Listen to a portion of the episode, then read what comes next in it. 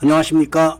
2021년 5월 9일 일요일입니다. 코페스 동반자 채널에서 오늘은 인도 경전차 사업 사브라 요건 미달 K21 가장 유리 이런 주제로 말씀을 드리도록 하겠습니다. 얼마 전에 필리핀 경전차 사업에서 하나의 K21 경전차가 이스라엘의 사브라 경전차에게 밀려서 탈락하신 거 다 기억하실 겁니다. 그 기억으로 인해서 어떤 분들은 인도 경전차 사업에서 이스라엘제 사브라 경전차에 또 밀리는 거 아니냐 이런 걱정을 하시는 분들이 계신데 그건 그렇지 않습니다. 인도 경전차 사업의 핵심이 수송기로 운반이 가능해야 한다 이런 전제 조건이 있습니다. 그런데 사브라 전차는 무게가 말이 경전차지 59톤이나 나가고 고가 높아가지고 수송기 탑재가 불가능합니다. 그렇기 때문에 이번 인도의 경전차 발주 사업에서는 아예 참가 자체를 못하게 됐습니다. 그 전에 인도에서 있었던 보병 분대의 경기관총 사업에서도 이스라엘이 우리나라의 K-12 기관총을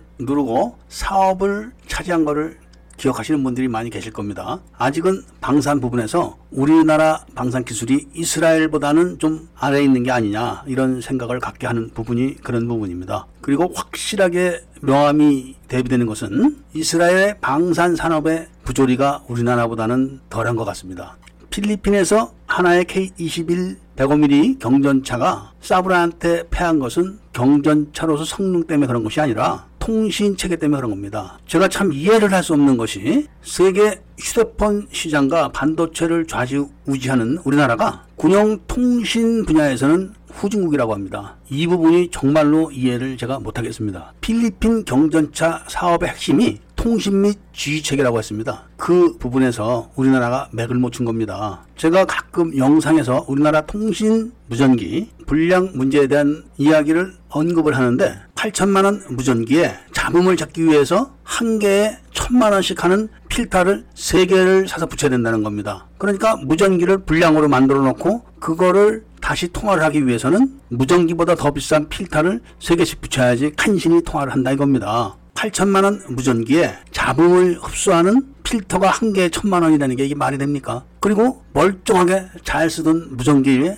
안테나를 전부 다 중국산으로 교체를 하는 바람에 통신 두절이 되기가 일쑤였다. 이런 말씀도 제가 한 적이 있었습니다. 이런 게 한국에서는 통하지 국제 무기시장에서는 통하지 않죠. 그렇기 때문에 필리핀에서는 하나의 K21 105mm 경전차가 탈락한 겁니다. 고배를 마신 거죠. 그러니까 한마디로 요약을 하면은 필리핀 경전차 수주 사업의 핵심은 통신 및 지휘 체계였다 이겁니다. 그런데 인도 경전차 사업의 핵심은 통신 및 지휘 체계가 아니라 수송기로 수송이 가능해야 되는 그런 경전차야 된다는 전제가 있습니다. 이런 조건을 충족하는 경전차들은 러시아제와 터키와 인도네시아 합작 그리고 우리나라에 K21 경전차가 있습니다. 여기서 인도가 요구하는 조건을 맞출 수 있는 경전차는 우리나라에 K21 경전차밖에 없습니다. 그런데 그 수량이 무려 350대입니다. 그러니까 필리핀에서 고배를 마신 거는 44대 뿐이지만 인도에서 수출하게 되면 350대의 경전차를 수출을 할 수 있는 거죠. 비교가 안 되는 거죠. 규모로서는.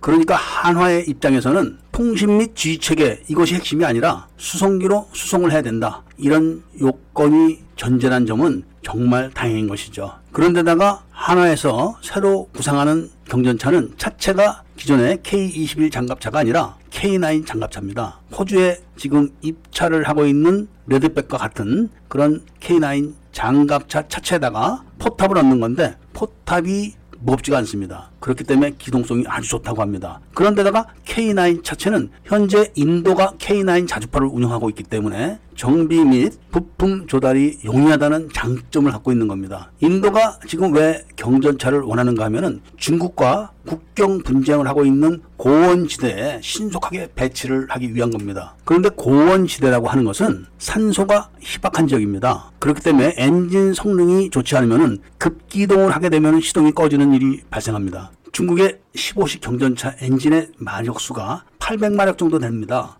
K9 차체에 달린 엔진은 1000마력입니다. 그러니까 중국은 800마력짜리 엔진에다가 터보 차저를 달아가지고 1000마력을 뿜는 그런 엔진을 장착한 겁니다.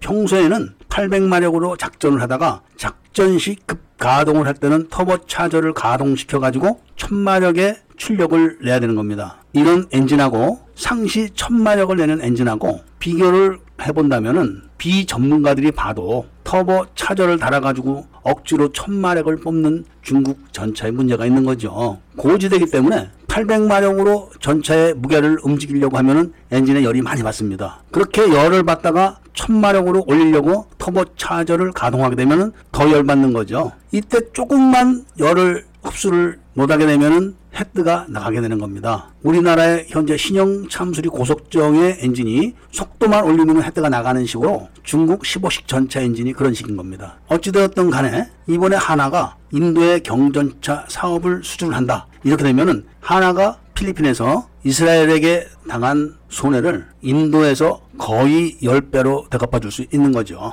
이런 사실을 기억을 하신다면은 이번 인도 경전차 사업에서 한화의 K-21 경전차가 러시아 경전차나 터키와 인도네시아 합작 경전차보다는 월등한 성능을 갖고 있다. 이런 말씀을 드리면서 오늘 이야기를 마치고자 합니다. 구독과 좋아요, 알림을 부탁드리고 이야기를 들어주셔서 감사드립니다.